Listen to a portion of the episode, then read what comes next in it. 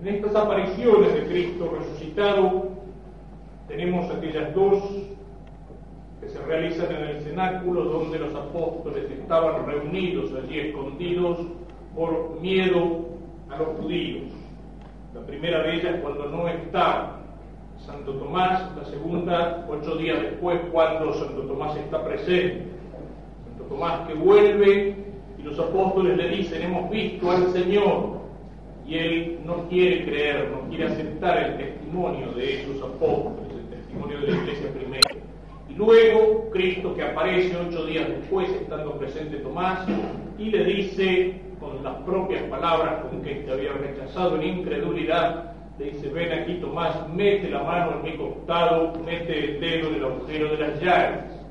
El cuerpo de Cristo resucitado, el cuerpo glorioso, transformado, entra allí estando todo cerrado por temor de los judíos, el cuerpo glorificado, espiritualizado, conserva los signos del martirio.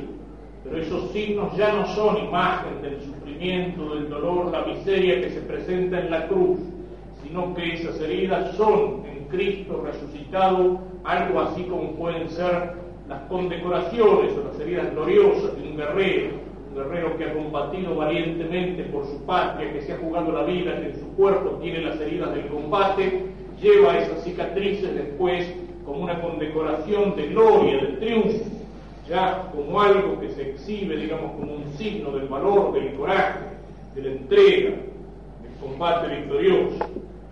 Y Tomás cae de rodillas diciendo, Señor mío y Dios mío, la realidad de esa resurrección de Cristo, Cristo que vuelve a la vida y que triunfa sobre la muerte, no es solo una imagen, no es un símbolo.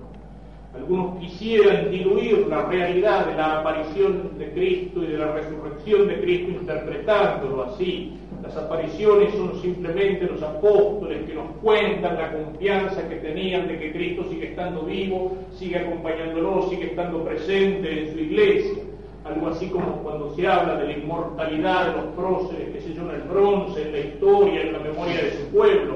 No, esa inmortalidad es una inmortalidad figurada. La resurrección de Cristo es real, Cristo realmente ha vuelto a la vida. Hablando sobre esto en los días de la resurrección, decía en abril de 1972, decía el Papa Pablo VI, sí, Él resucitó como las escrituras y Él mismo lo habían predicho. Y esto no es la visión imaginaria de las santas mujeres que seducidas por la figura extraordinaria de Jesús y encontrando su tumba vacía han creído volver a verlo vivo. Él resucitó realmente en su cuerpo. No se trata de una sugestión colectiva difundida entre los fieles. Hemos visto que el ambiente entre los fieles era cualquier cosa menos creer en la resurrección. Era un ambiente de derrota, de fracaso y al contrario. Ellos pensaban que todo se había terminado estos no querían, por, no querían, por cierto, dar curso libre a su imaginación. Ellos lo vieron con sus ojos, lo tocaron con sus manos, comieron y bebieron con él. Cristo les pide algún alimento, no porque ahora lo necesite, sino para mostrarles que el que ha aparecido no es un fantasma, es un cuerpo real aunque glorificado. Lo vieron con sus ojos, lo tocaron con sus manos, comieron y bebieron con él. Pero el realismo del Evangelio atestigua la resurrección del Señor y la carta de San Pablo a los Corintios es una prueba concreta de ello.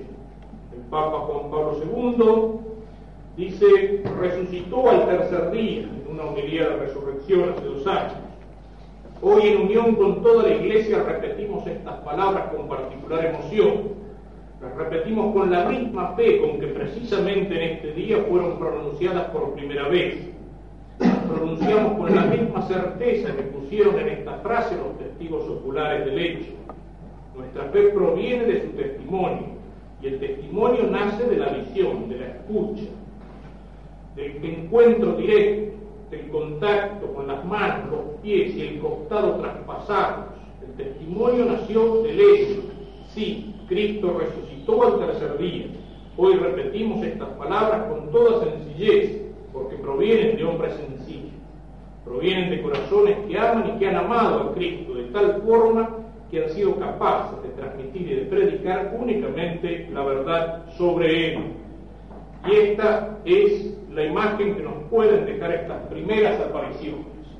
Aquel Tomás que quería ver, que quería tocar a Cristo resucitado.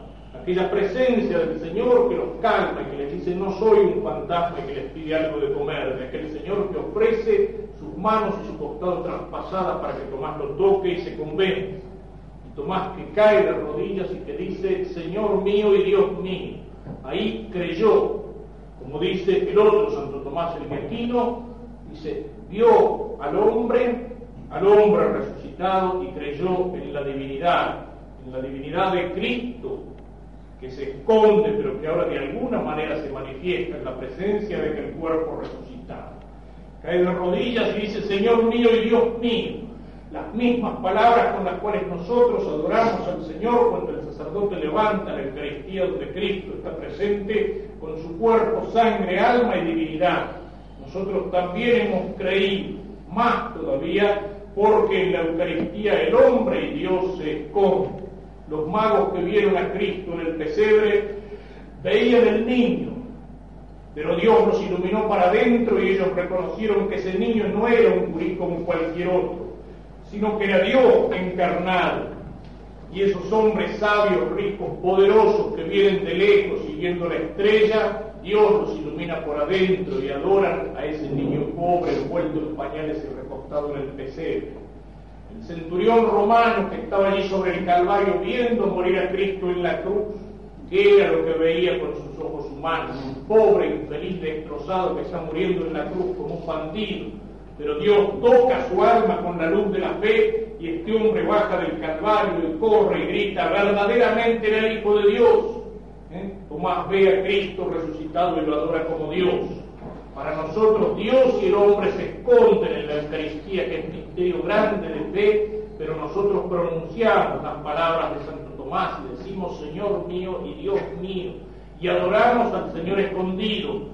Y entonces nos llegan a nosotros las palabras del Señor resucitado.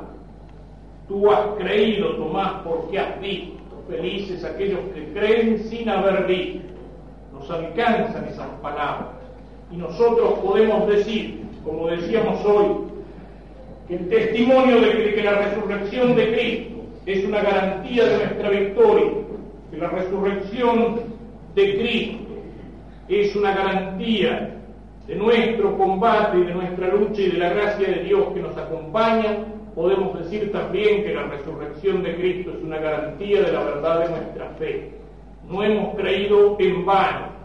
Cristo vino con sus palabras a enseñarnos la verdad de Dios y a mostrarnos el camino del cielo. Cristo dijo cosas difíciles, Cristo dijo cosas duras, Cristo pronunció palabras exigentes, habló de cargar la cruz, de dar la vida, de dejar todo por Él. Cristo escandaliza a los judíos cuando le dice que su cuerpo y su sangre son verdadera comida y verdadera bebida. Cristo escandaliza a los judíos cuando les dice que Él es el pan bajado del cielo y Él se presenta como Dios.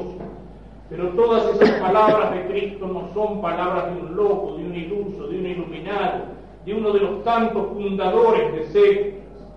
Cristo pone al pie de sus palabras la garantía de sus hechos, de sus obras. Hoy lo veíamos al hablar de la confesión, tus pecados te son perdonados. Judíos se escandalizan. ¿Quién es este? Solo Dios puede perdonar los pecados. Para que vean que tengo el poder de perdonar los pecados, toma tu camilla, levántate y anda. Y el milagro es como la firma, es como el sello al pie de las palabras de Jesús que muestran su veracidad. Pero de todos los milagros de Cristo, el más grande es su propia resurrección. Cristo mostró el poder sobre la muerte en la resurrección de los muertos. En la resurrección de Lázaro, tal vez, el más grande de los milagros que él realiza antes de su muerte. Cuando llega a aquel sepulcro y dice, abran el sepulcro.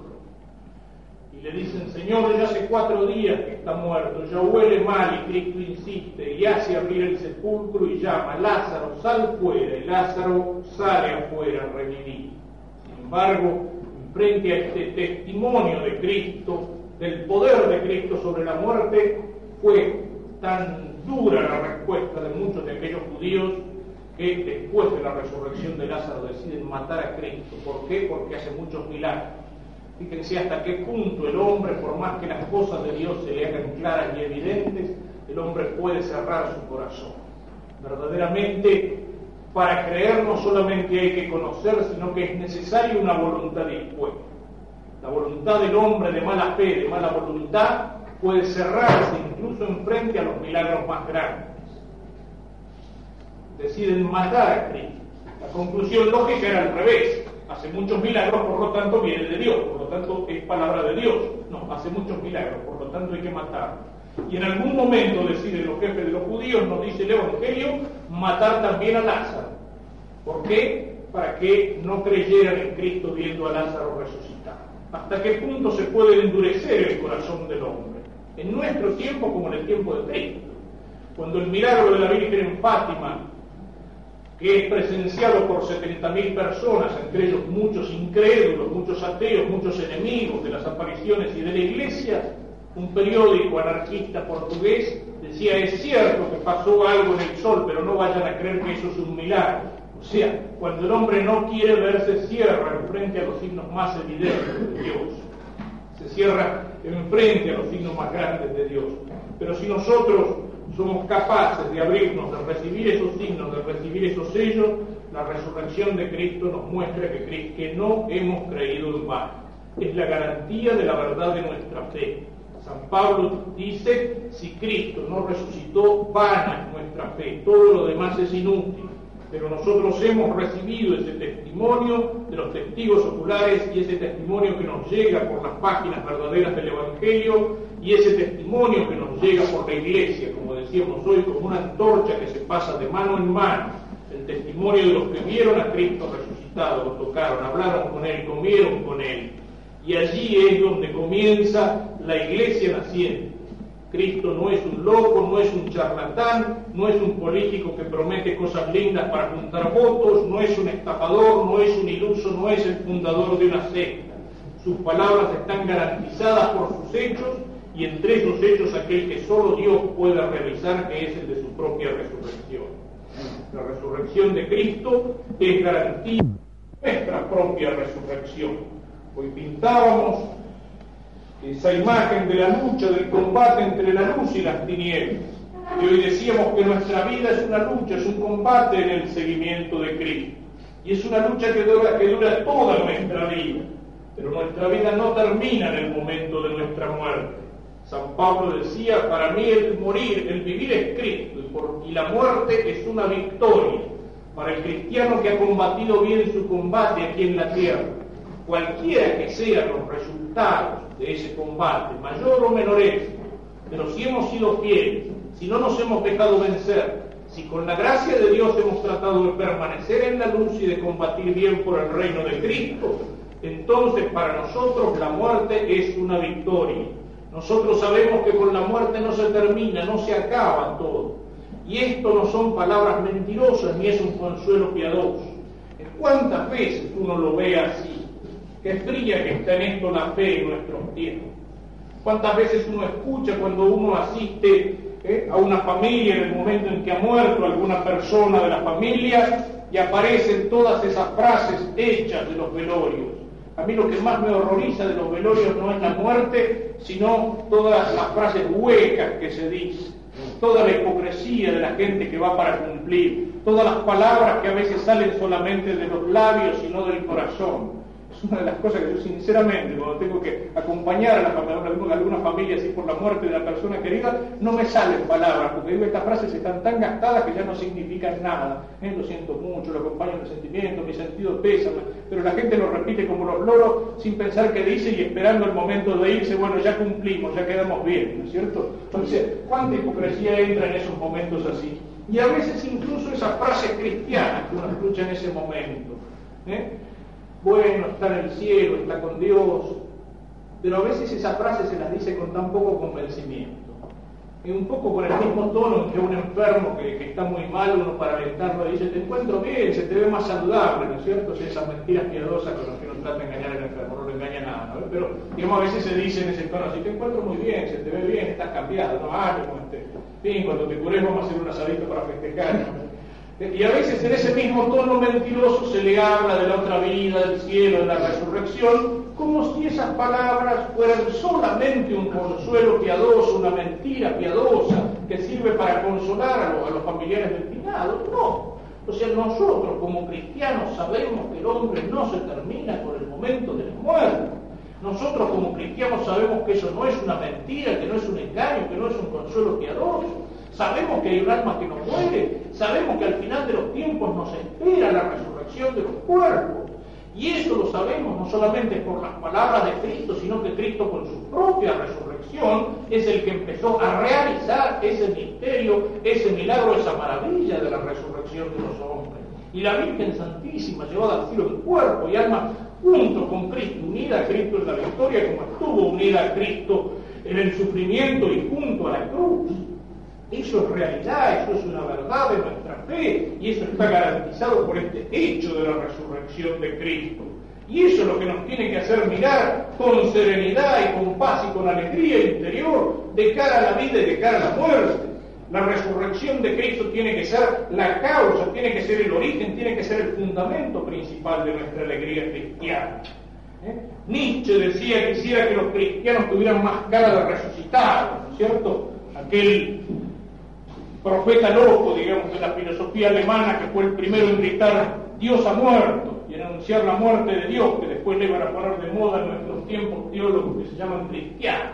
Pero el primero fue aquel anticristiano, aquel filósofo loco, en gritar Dios ha muerto. ¿eh? como decía el padre Castellani, decía, y tenía razón Nietzsche, pero estaba atrasado de noticias, no sabía que había resucitado.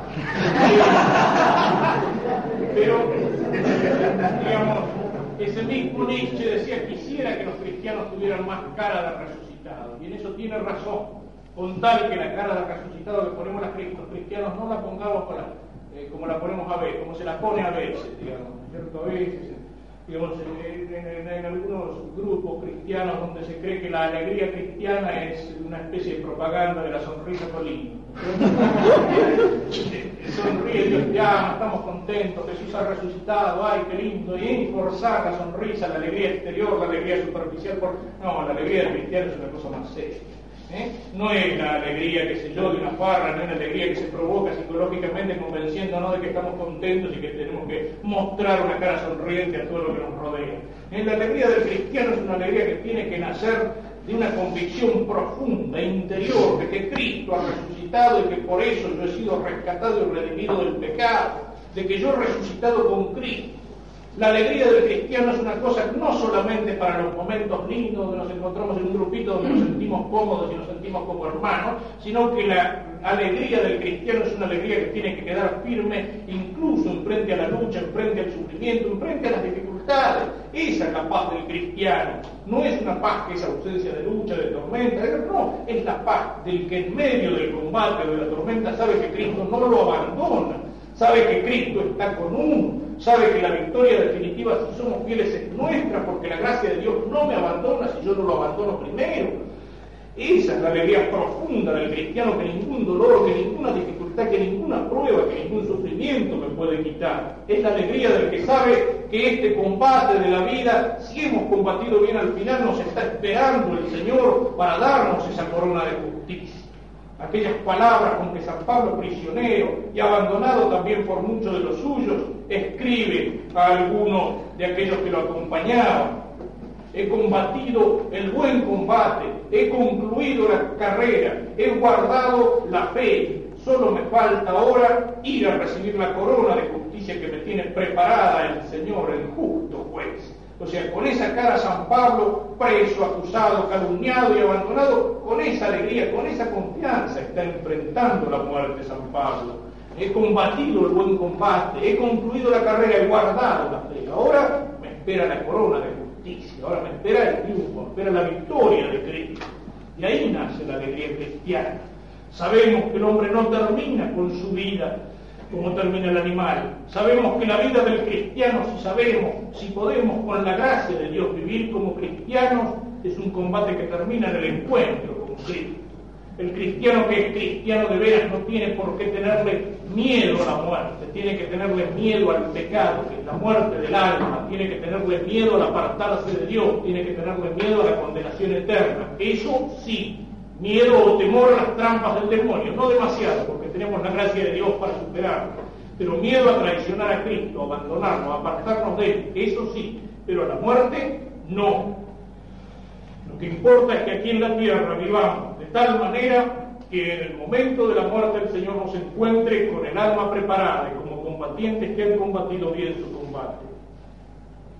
Y quisiera, queda poco tiempo, señalar brevemente todavía dos apariciones y en estas dos apariciones dejar también una frase del Señor en cada una, una del Señor directamente y otra a través de sus ángeles, para que nos sirvan de meditación en la parte final de este retiro y también después.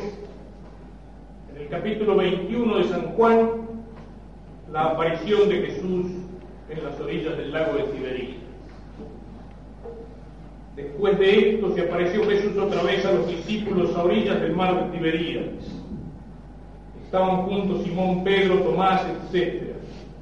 Simón Pedro dice, voy a pescar. Le contestan, vamos también nosotros contigo.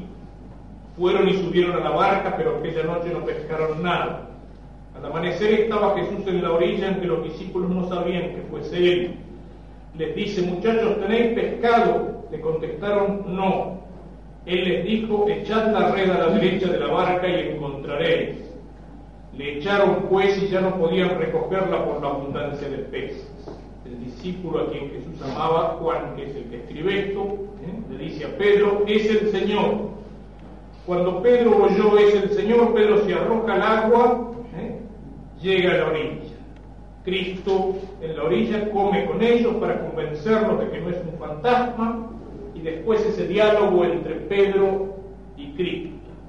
Después de comer le dice Jesús a Simón Pedro, Simón de Juan, ¿me amas más que estos? Le dice él, sí Señor, tú sabes que te quiero. Le dice Jesús, apacienta mis corderos. Vuelve a decirle por segunda vez, Simón hijo de Juan, ¿me amas? Le dice él, sí Señor, tú sabes que te quiero. Le dice Jesús, apacienta mis ovejas le dice por tercera vez, Simón de Juan, ¿me quieres? Se entristeció Pedro de que preguntase por tercera vez, ¿me quieres? Y le dijo, Señor, tú lo sabes todo, tú sabes que te quiero. Le dice Jesús, apacienta mis ovejas. Y luego le dice, sígueme. Este diálogo, esta triple pregunta que Cristo le hace a Pedro. Pedro ha negado a Jesús tres veces.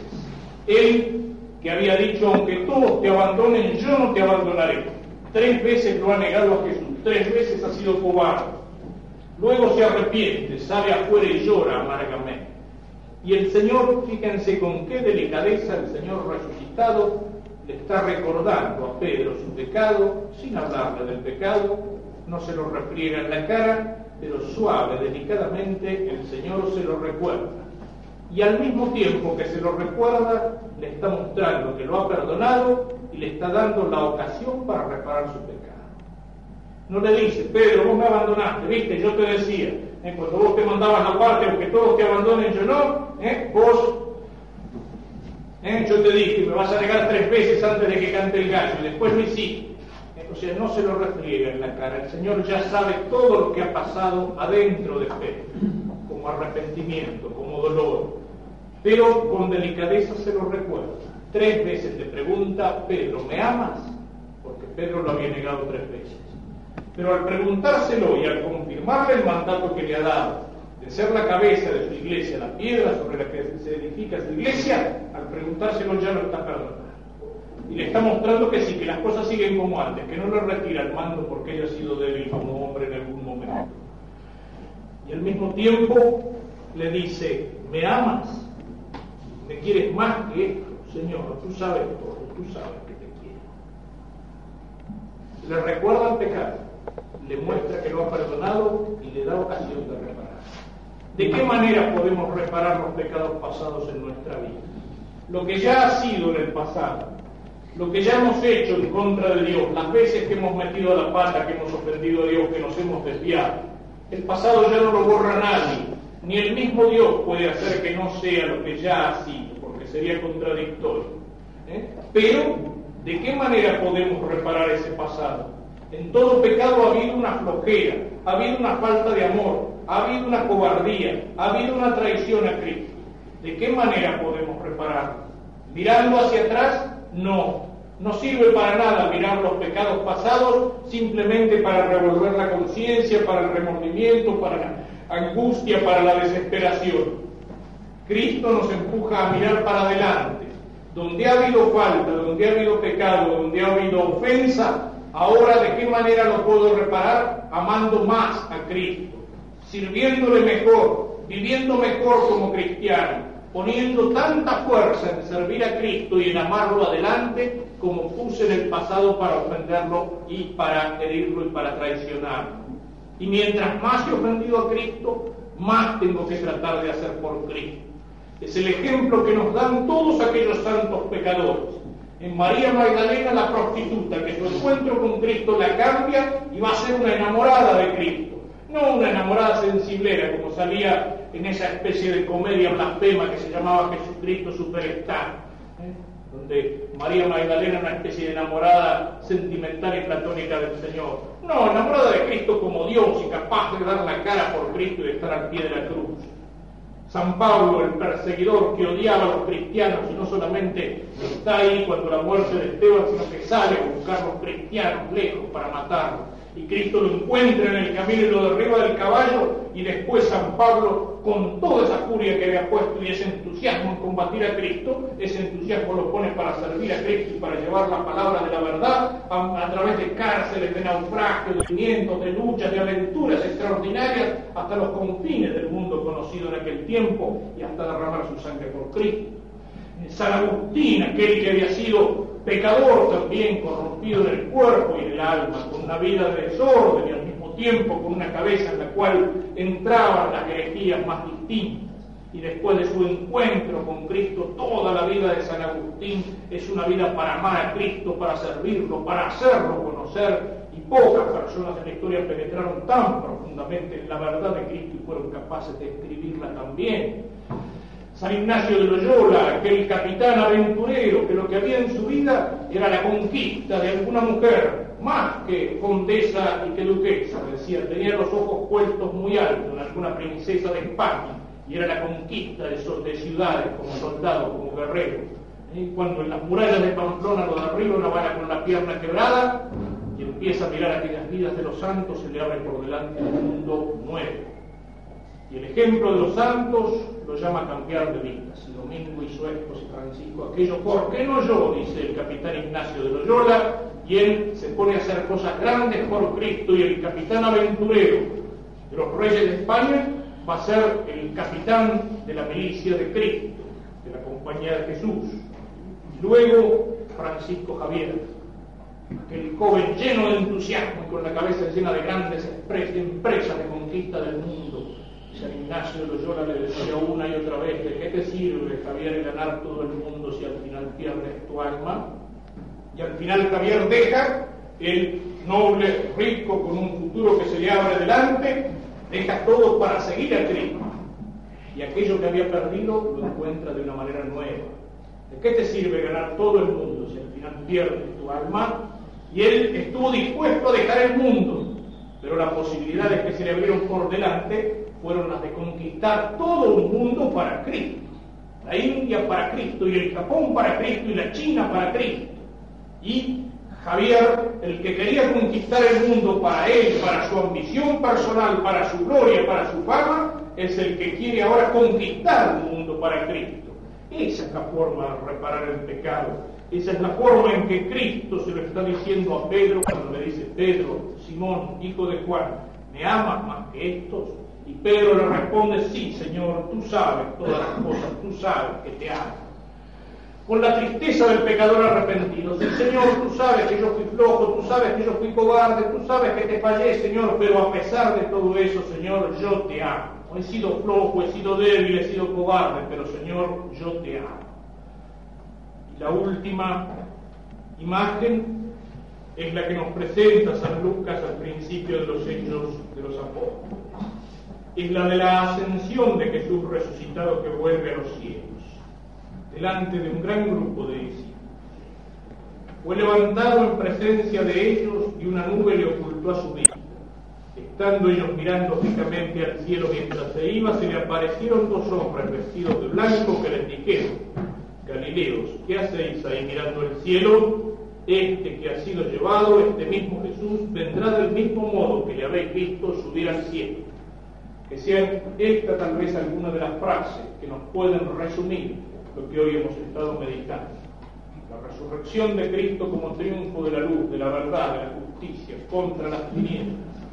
Y en eso es la resurrección de Cristo garantía de nuestra victoria final. Es la resurrección de Cristo garantía de la verdad de nuestra fe. La resurrección de Cristo es garantía de nuestra propia resurrección. Y recordemos alguna de estas frases que nos pueden servir para la meditación y que nos pueden servir como oración. Aquella de los discípulos de Maús que muchas veces tendremos que pronunciar en nuestra vida. Quédate con nosotros, Señor, porque, porque oscurece. Quédate con nosotros, Señor, porque las tinieblas van cubriendo la tierra. Esta respuesta de Pedro a Cristo, después de mirar hacia todas las fallas y todas las veces que hemos, con las, en las cuales hemos traicionado a Cristo, el Señor nos mira y nos pregunta, ¿me amas? Y nuestra respuesta puede ser como la de Pedro, sí Señor, yo te he fallado, yo he sido cobarde muchas veces, yo muchas veces no me he portado como un cristiano. Sí, Señor. Tú sabes todas las cosas, Señor. Tú sabes que te amo. Y luego, esta frase que los ángeles dirigen a los apóstoles cuando Cristo ha subido al cielo. ¿Qué hacer mirando al cielo? Nos reunimos en estos días de silencio para contemplar en el silencio, en la oración y en el retiro al margen de nuestras preocupaciones diarias, la verdad de Cristo, la vida de Cristo, la imagen de Dios y lo que Cristo pide de cada uno de nosotros. Pero la contemplación para nosotros tiene que ser después la fuente para nuestra acción, para nuestro compromiso como cristianos en la vida de todos los días. Venimos a contemplar a Cristo en el retiro pero de aquí tenemos que sacar más fuerza para después volver como cristianos a la vida de todos los días. También los ángeles del Señor nos pueden decir a nosotros, ¿eh? ¿qué hacéis mirando al cielo? Como diciendo, bueno, ahora a cumplir con el deber, con todo aquello que Cristo nos ha enseñado. Aquí sí, venimos a sacar fuerza para ello. Aquel fraile extraordinario que aparece en los comienzos de la historia de nuestra independencia, el padre Fray Francisco de Paula Castañeda, el hombre combativo, entusiasta, amoroso, aquel que se enfrentó con Bernardino Rivadavia cuando Rivadavia hizo la reforma eclesiástica cuando Rivadavia se quiso meter como a hacer como algo así de papa de la iglesia argentina y empezó a legislar en las cosas de la iglesia y armar desparramos por cuenta propia. Y el fraile Castañeda lo combatía a Rivadavia y llegó a sacar hasta siete periódicos diarios peleándose en contra de Rivadavia y en contra del grupito de liberales y de masones que lo rodeaban. ¿Eh? cuando saca la finura el periódico que se llama El Centinela, al día siguiente salía el padre Castañeda con un periódico que se llamaba La Guardia vendida por el Centinela y la traición descubierta por el oficial del día. cuando Rivadavia, cuando Rivadavia había impuesto un catecismo, digamos, como si fuera obispo de Buenos Aires, entonces el padre Castañeda sacaba el catecismo de San Rivadavia, donde tenía todas las oraciones, decía, Padre nuestro que estás en los cielos, tolerando las iniquidades de Rivadavia, que venga tu reino para que ya no reine más Rivadavia. y cuando estaba en este combate y metido en líos, un día lo toma un amigo y dice, pero padre, dice, ¿por qué no se deja de meterse en líos y de hacer problemas y de pelear y de sacar periódicos y se queda tranquilo se dedica a celebrar su misa? Y el padre Castañeda le dijo, es que precisamente es mi misa la que después me lleva a pelear. Es precisamente mi misa, es ese encuentro con Dios, es esa fuerza de oración la que después me lleva afuera a pelear por la verdad, a pelear por la fe, a pelear por la iglesia. Ahí es donde encuentro la fuerza. Pero después el Señor me dice, el Señor me decía, Castañeda, bueno, no te quedes acá mirando al cielo, ¿eh? Ya, ya tenés la fuerza, ¿eh? la fuerza de mi carne, la fuerza de mi sangre, la fuerza de mi palabra y la verdad. Ahora afuera a pelear. ¿eh? Eso es un poco lo que nos dicen, digamos, al final de cada retiro, los ángeles, como se lo dicen a los apóstoles, cuando el Señor resucitado vuelve al cielo. Tenemos que contemplar el cielo y la verdad de Dios, pero después tenemos que hacer que esa verdad se haga carne en nosotros, que ilumine nuestra vida y que nos ayude cada día y nos dé fuerza en el combate cristiano. Vamos a pensar un poco en esto y prepararnos para la misa.